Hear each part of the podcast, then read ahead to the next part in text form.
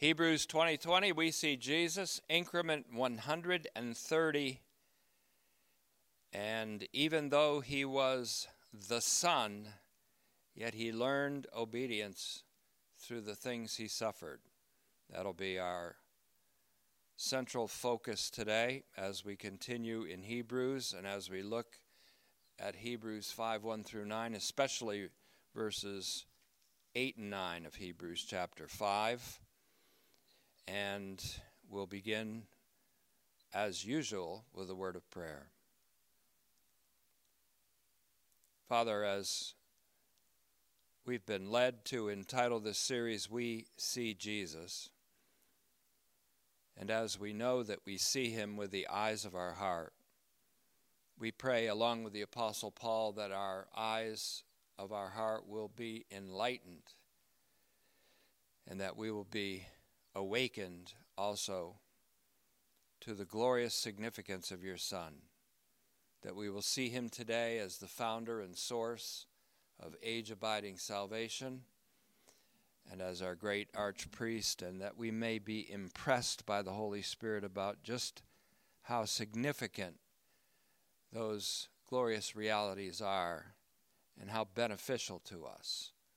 I pray that you'll use this message to lift many up, to restore, to deliver, to preserve, to save, to encourage, to challenge, and most of all, to bring your grace to bear upon all the listeners. We ask this in Christ's name, amen. In Hebrews 5:1 through 9, our working translation looks like this so far, and we'll be working from it today. Every archpriest selected from human beings is appointed to act on behalf of human beings in things that pertain to God, and who is able to deal gently with the ignorant and those who are led astray, since he himself experiences weakness in many ways. And because of this weakness which sometimes leads to sin, just as he offers sacrifices for the sins of the people, he must also do so for himself. And no one takes this honor on himself, but is called by God, just as Aaron was. Similarly, the Messiah did not promote himself to be archpriest. On the contrary, the one who said to him, "You are my son, today I have begotten you."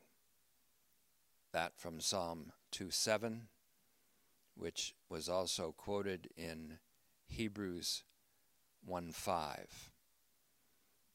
And he also said in another place, that is in Scripture, Psalm 110:4 this time, Septuagint 109:4, "You are a priest for the age, just like Melchizedek." This is the pivot upon which this whole argument turns.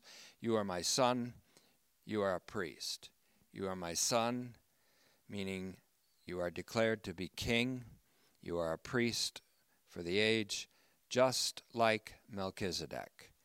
And this is going to occupy the central section of this homily, and the PT is going to take a lot of care to prepare his listeners and readers to get to it and to understand it. In verse 7, in the days of his flesh, meaning during his earthly life, he offered both prayerful entreaties and supplications with a strong outcry and tears to the one who was able to save him out from the realm of death, and was heard because of his reverential obedience. Although he was the Son, speaking of Hebrews 1:2, the Son in whom God has spoken in these last days with definitive finality. Although he was the Son, he learned this obedience.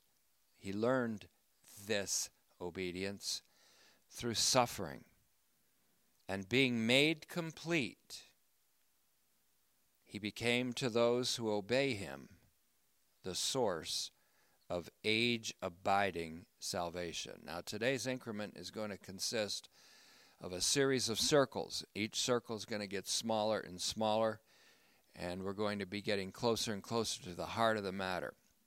This will be a style of teaching that I'm not used to, but one which I want to creatively enter into today. And it's going to give the Holy Spirit the opportunity to reveal and to illuminate you. Now, that which is called the Christ event, and we've called it that many times, other theologians do, the Christ event, takes in several features. It takes in, first of all, the incarnation of the eternal Word, also known as the eternal Son made flesh. It takes in the earthly life of the eternal Son, the earthly lifelong obedience of the Son made flesh, his obedience that culminated in the offering of himself without blemish to God through the eternal Spirit as God's Lamb. This act of self-offering constituted the completion of the Son's obedience to God, his Father's will and intention. His Father's will is called the mystery of God's intention in Ephesians 1, 9, and 10, and that intention is explicitly to sum up all things in the heavens and on earth in Christ, his Messiah, also known as his Son. Ephesians 1:10 compared with Ephesians 1:3 and 1:6. So it is rightly understood as God's universally saving will. God's will is God's universally saving will. You can't separate those two. 1 Timothy 2, 3 through 6. I refer that to you because God our Savior is willing to be the Savior, willing to save all humankind, to bring all humankind to the knowledge of the truth. For this reason, the Son, who is called the man from heaven in 1 Corinthians 15, came to earth, became flesh, and lived all his life in obedience to his Father in order to be God's Lamb, the one who would take away the sin of the world. John 1:29. The Christ event, then, takes in the passion of the Son, and centrally, the crucifixion and the death of the Son. Those are the central events of the Christ event. That's why Paul said, I determined to know nothing that's detached from Jesus Christ and him crucified. So there is the crucifixion and the death of the Son. The death of the Son, in which he suffered the wages of sin for everyone, Hebrews 2:9 in connection with Romans 6:23, was that by which the world was reconciled to God. Romans 5:10, 2 Corinthians 5:19. I'll say that again. The death of the Son, in which he suffered the wages of sin for everyone, was that by which the world was reconciled to God. The Christ event, however, did not end with the Son's death. It took in his burial, according to the Scriptures, then his resurrection from the dead. And Hebrews 13 puts it this way in verse 20, the God of peace brought him up and out of the realm of the dead with a view to the blood of the age-abiding covenant. The Christ event did not even end with the resurrection, for then Jesus ascended above all the heavens. And he did this after 40 days of post-resurrection appearances, which are recorded in the Gospels and in Acts and 1 Corinthians. So the Christ event did not end with Jesus' resurrection, for then he ascended above all the heavens in Ephesians 1:21, and he was seated at the right hand of the Father's glorious majesty, in Hebrews 1:3, and infinite power in Matthew 26:64.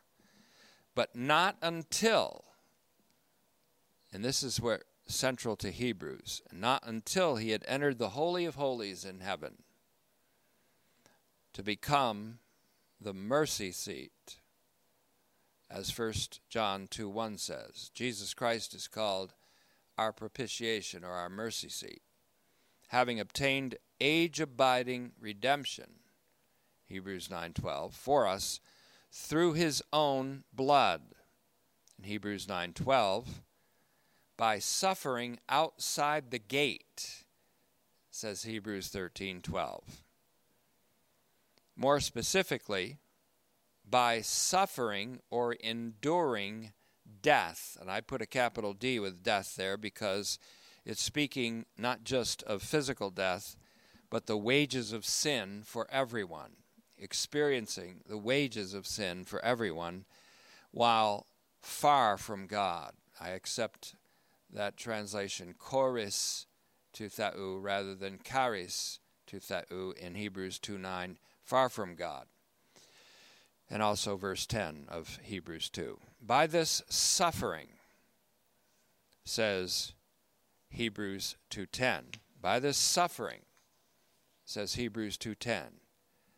God, because of whom and through whom all things exist, made Jesus, the founder of salvation, perfect or complete. Remember, 56 of the Psalms begins with the phrase eistotelos, which means regarding completion. Hebrews regards the completion of Jesus Christ as the founder of salvation, as the source of age-abiding salvation, and his completion not only as a perfect and once and for all sacrifice and lamb, but also his completion as great arch priest. So to be founder of this salvation, and that's the Greek phrase ton, T-O-N, the article, and then archegon, A-R-C-H-E-G-O-N, ton archegon. That's the word used in Hebrews chapter 2, verse 10. Ton archegon, and then the word tes, again the article, and then soterias. I love that word too, S-O-T-E-R-I-A-S. That means salvation. To tes soterias auton. A-U-T-O-N, our salvation, the founder of our salvation. He was made perfect or made complete in keeping with the theme regarding completion. So according to Hebrews 6, make that Hebrews 2:10, it says that the founder of salvation, or to be the founder of salvation, of the many children who are to be brought to glory, Jesus had to suffer. For those children had to be redeemed at a price. 1 Corinthians 6:20, 7:23 makes that explicit. 1 Corinthians 6:20 and 1 Corinthians 7:23. According to Hebrews 5:9, which links very strongly with Hebrews 2:10, after the Son had suffered, after he had suffered. And that means after he had tasted death for all human beings. After he suffered, he became the source of age-abiding salvation. This time not archegon, but another word, aitios, A-I or aitios, A-I-T-I-O-S, aitios, and then soterias, same word for salvation, aitios, soterias, and then aioniu, one of our favorite words here, aioniu, which means, sometimes translated eternal, but I'm going to translate it age-abiding. That's capital A-G-E hyphen abiding, age-abiding. And for reasons that we've already explained and will explain further down the road, no doubt. So he became the source of age-abiding salvation. So there's really two different terms here. The founder of salvation in Hebrews 2:10, whom God willed had to suffer to be completed as that founder, then the source or the cause of eternal salvation, or age-abiding salvation, as we should call it, which he became having suffered. So the founder would have to be perfected or completed by suffering, and having suffered, he became the source or the cause of age-abiding salvation. Now, the founder of salvation pertains to Jesus, who needed to be perfected or completed through suffering, completed to be something that he was not before. The source of age-abiding salvation pertains to Jesus as having suffered and thus having become complete. So Hebrews, again, is all about completion. It's a very important word in Hebrews. In fact, if I were to title it by another title other than We See Jesus, I might even be tempted to call it Hebrews Regarding Completion, Eis Totelos. And again, we already looked at this before. 56 of the Psalms, 56 of the 150 of the Psalms in the Greek Old Testament are titled Regarding Completion. Now, God deemed that the Son as the founder of the salvation of the many sons and daughters. I'm calling upon everyone who's listening to this message to be more attentive than they ever have before, because we're going in a way that I've never quite experimented on before. Big circle, smaller circle, smaller circle, smaller circle, till we get to the heart of the matter. And that's going to involve pulling in a whole lot of other scriptures, and some of which can be studied from previous studies. So the founder of salvation is a title that pertains to Jesus, who needed to be perfected through suffering. The source of age-abiding salvation pertains to Jesus as having suffered and thus having become complete. God deemed or decreed that the Son, as the founder of the salvation of the many sons and daughters, Hebrews 2:10, whom he intended to bring to glory, he needed to be completed through suffering. Through his suffering, he brought all of humanity into salvific solidarity with himself.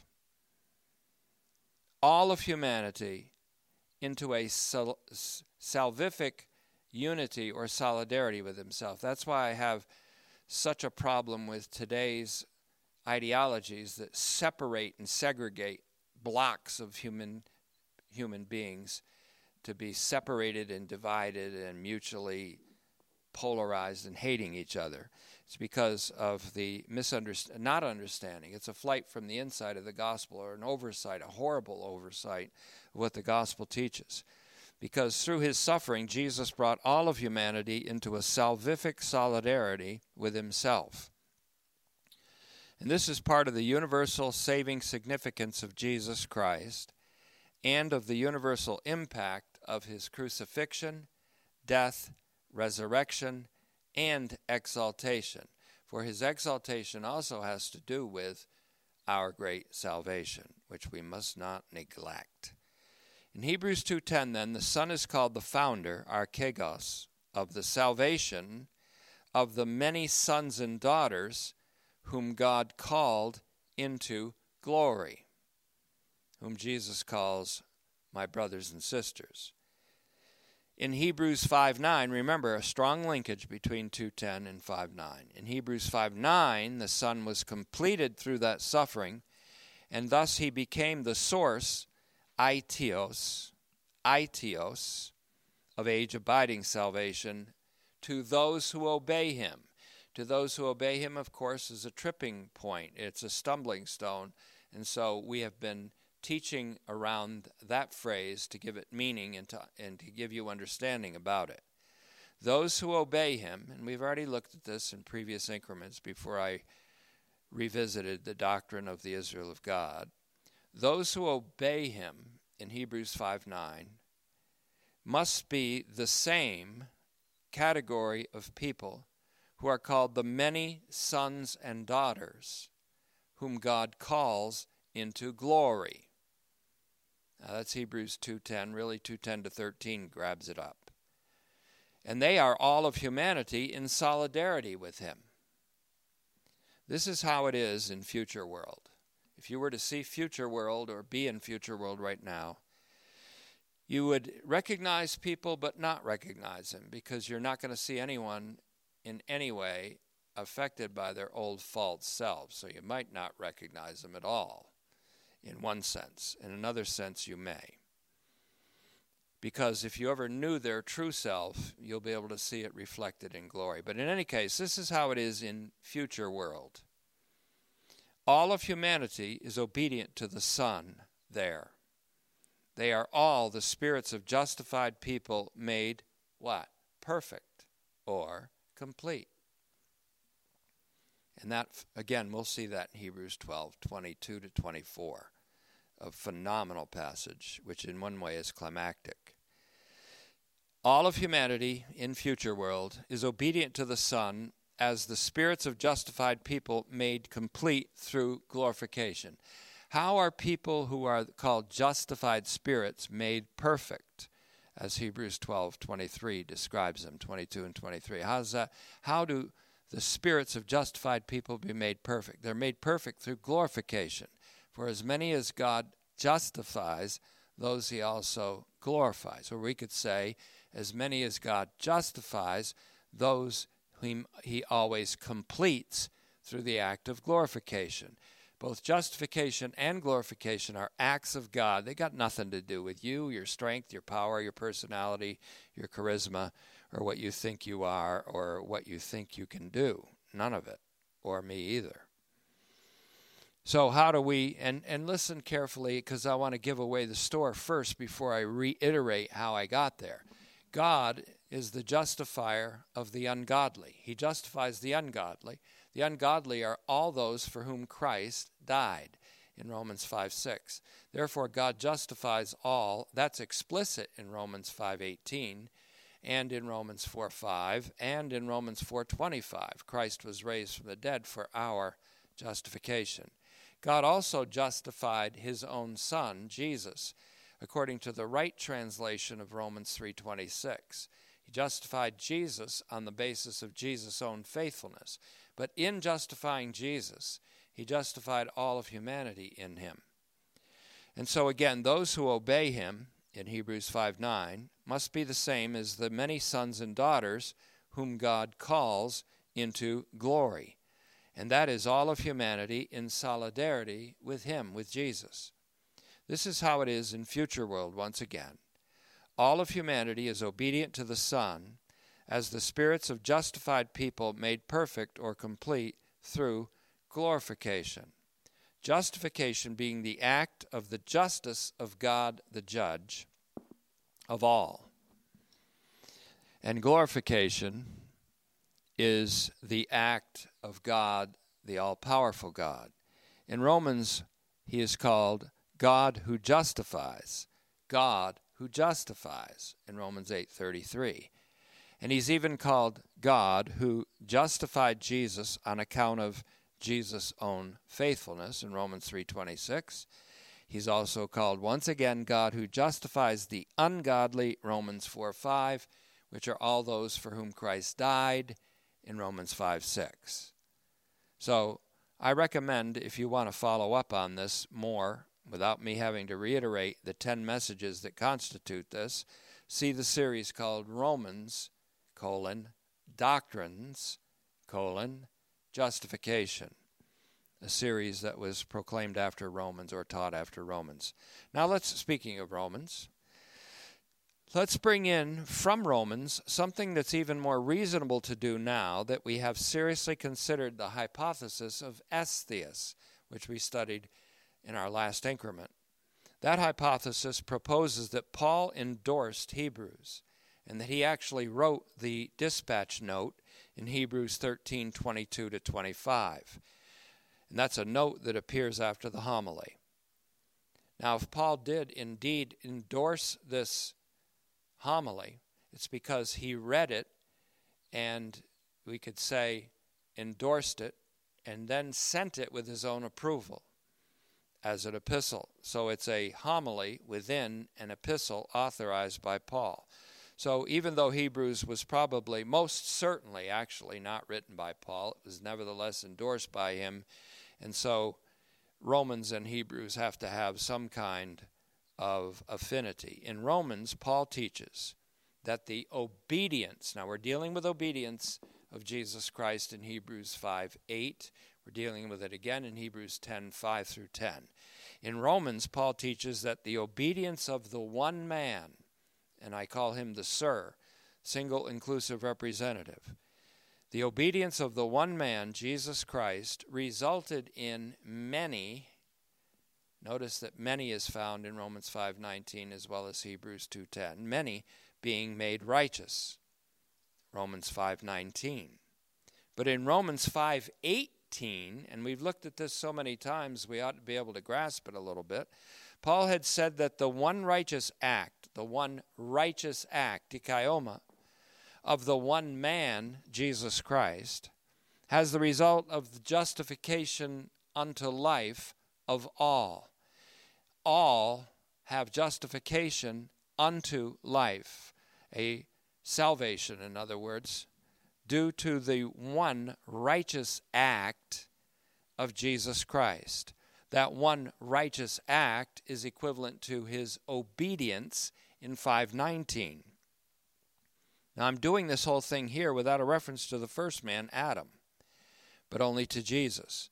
So the many who are made righteous in Romans 5:19 correspond to and are in fact the same group as all who receive justification and life as the result of the one righteous act of Jesus. The one righteous act of Jesus that results in justification for all is equivalent to the obedience of Jesus, which is meritorious in that it merited all being made righteous in 5:19. So many equals all interchangeably in that regard. We've already looked at that before. If you want to see further proof of that, then look at Mark 10:45, Matthew 20:28, and then hook that up with 1 Timothy 2:6. That he gives his life as a ransom for many means he gives his life as a ransom for all. If you look at a crowd and you see the whole crowd, you can say, there they all are, or you can say, wow, there's many there. It's all, many equals all equals many. And that's the case in Romans 5:18 and 19. So now the one righteous act of Jesus is equivalent to the obedience of Jesus to the extent of the death of the cross, as Philippians 2:8 puts it, bringing in Philippians 2:8. So the one righteous act, also known as the obedience of the single inclusive representative of all humankind, Jesus Christ, resulted in the making righteous, a.k.a. the justification of all human beings. This is going to be in print, and I've already edited it 4 times, and we'll edit it 3 more times, no doubt, so that you can make it can be clearer through reading and seeing, through the eye gate, through the ear gate. Both the seeing eye and the hearing ear are gifts from God in Proverbs 20 and verse 12, so we'll use them both to get this doctrine down. Next, regarding the many sons and daughters whom God calls into glory. Again, Hebrews 2:10, and really 2:10 to 13. Consider Romans 8:30. Consider Romans 8:30, where Paul writes this, as many as God calls, notice it, calls into glory. Here, as many as God calls. Where? Into glory, obviously. As many as God calls, he glorifies. Now, I can just see Paul reading Hebrews and saying, yeah, that correlates with what I wrote in Romans, etc. So consider Romans 8:30, where Paul says, as many as God calls, he justifies. And as many as God justifies, he glorifies. In other words, he glorifies just exactly the same number of people whom he justifies. So if he justifies all in Romans 5:18, then he glorifies all ultimately, does he not? And if he justifies the ungodly in Romans 4:5, for whom Christ died, and that's everybody, in Romans 4:5 and Romans 5:6, compared with 1 Peter 3:18, he died the righteous one for the unrighteous, then if God justifies the ungodly and he glorifies everyone whom he justifies, does not God glorify the ungodly? The reasoning here is almost mathematical. It's 2 plus 2 actually equals 4, contrary to math today, which says something different. The one righteous act, also known as, a.k.a. the obedience of the Son of all humankind, Jesus Christ, resulted in the making righteous of all human beings. Again, next, the many sons and daughters whom God calls into glory in Hebrews 2:10 are the same as those who are called, as many as God calls, he justifies in Romans 8:30. And as many as God justifies, he glorifies, still in Romans 8:30. As many as God calls, ... he glorifies, skipping over, justifies in Romans 8:30. This goes back even further, though, if you really want to get technical about Romans 8:30 and tell me I skipped something. It says, as many as God foreknew, he called, justified, and glorified. Those whom God foreknew are all human beings in solidarity with his Son. Why? Because 1 Peter 1:20 says, Christ was foreknown before the founding of the universe. Christ was foreknown before the founding of the universe, and that means that not only was he foreknown in himself, he was foreknown as in solidarity with all of humanity before the founding of the universe. And then, secondly, he was revealed in these last days for us, or literally in these last times for us. 1 Peter 1:20 is incalculably important. So that Christ was, quote, revealed in these last times for us, chimes together with Hebrews 1:2, that God spoke in the Son in these last days.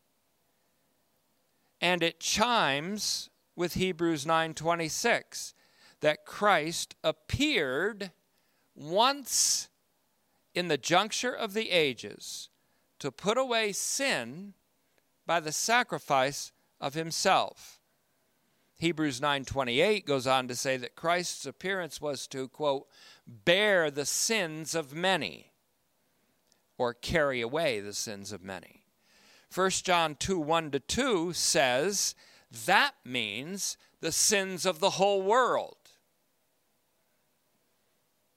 And that's the world of humankind over the course of all time.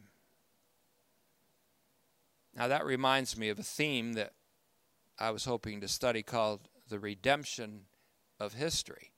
It also reminds me that only yesterday I found out that Robert M. Doran, one of my favorite authors and theologians, has passed into the presence of our Lord Jesus Christ. He did so in January. I didn't know until yesterday.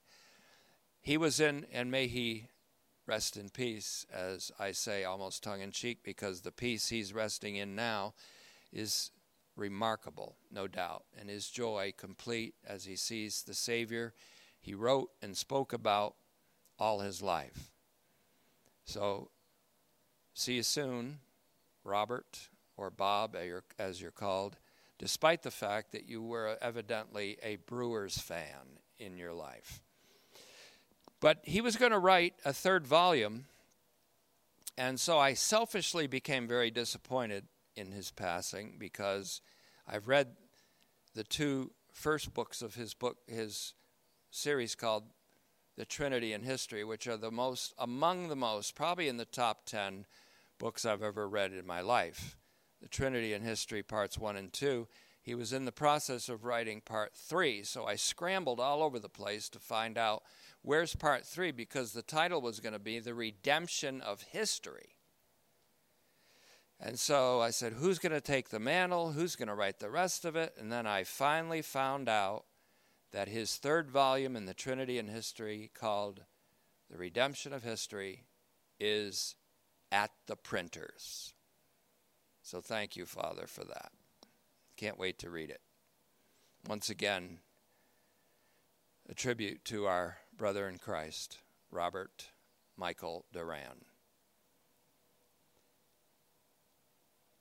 He was also very responsible for collecting and chronicling all of Bernard Lonergan's works, and just finished the 25th and last volume of that collection, too, before he passed into the presence of the Lord. So, a little side note there.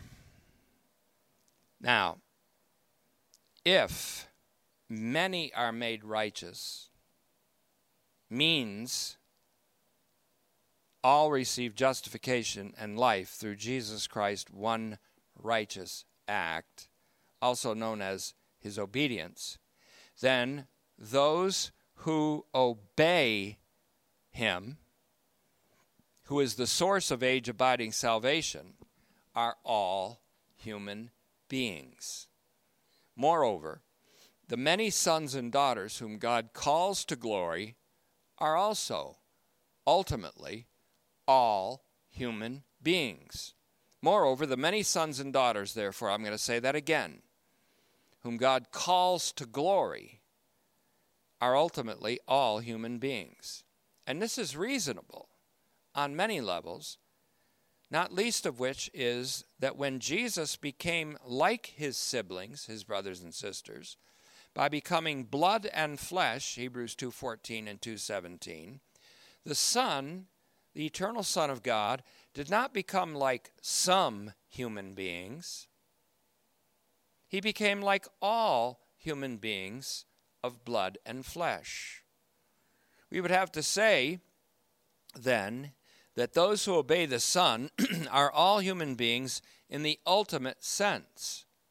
We would also have to say that those who are presently obedient to the Son through faith, even during this clash of the ages, the present clash of the ages, they who believe or obey the Son now in actual practicality have the privilege of some measure of the experience of the age-abiding salvation of which Jesus is the founder, source, and cause. So to obey the Son is to obey the one who sent him. There's another level of reasoning. To obey the Son is to obey the one who sent him. For as Jesus says, whoever receives me receives him who sent me. Let's make that Matthew 10:40b. And in John 10:30, Jesus says, the Father and I are one.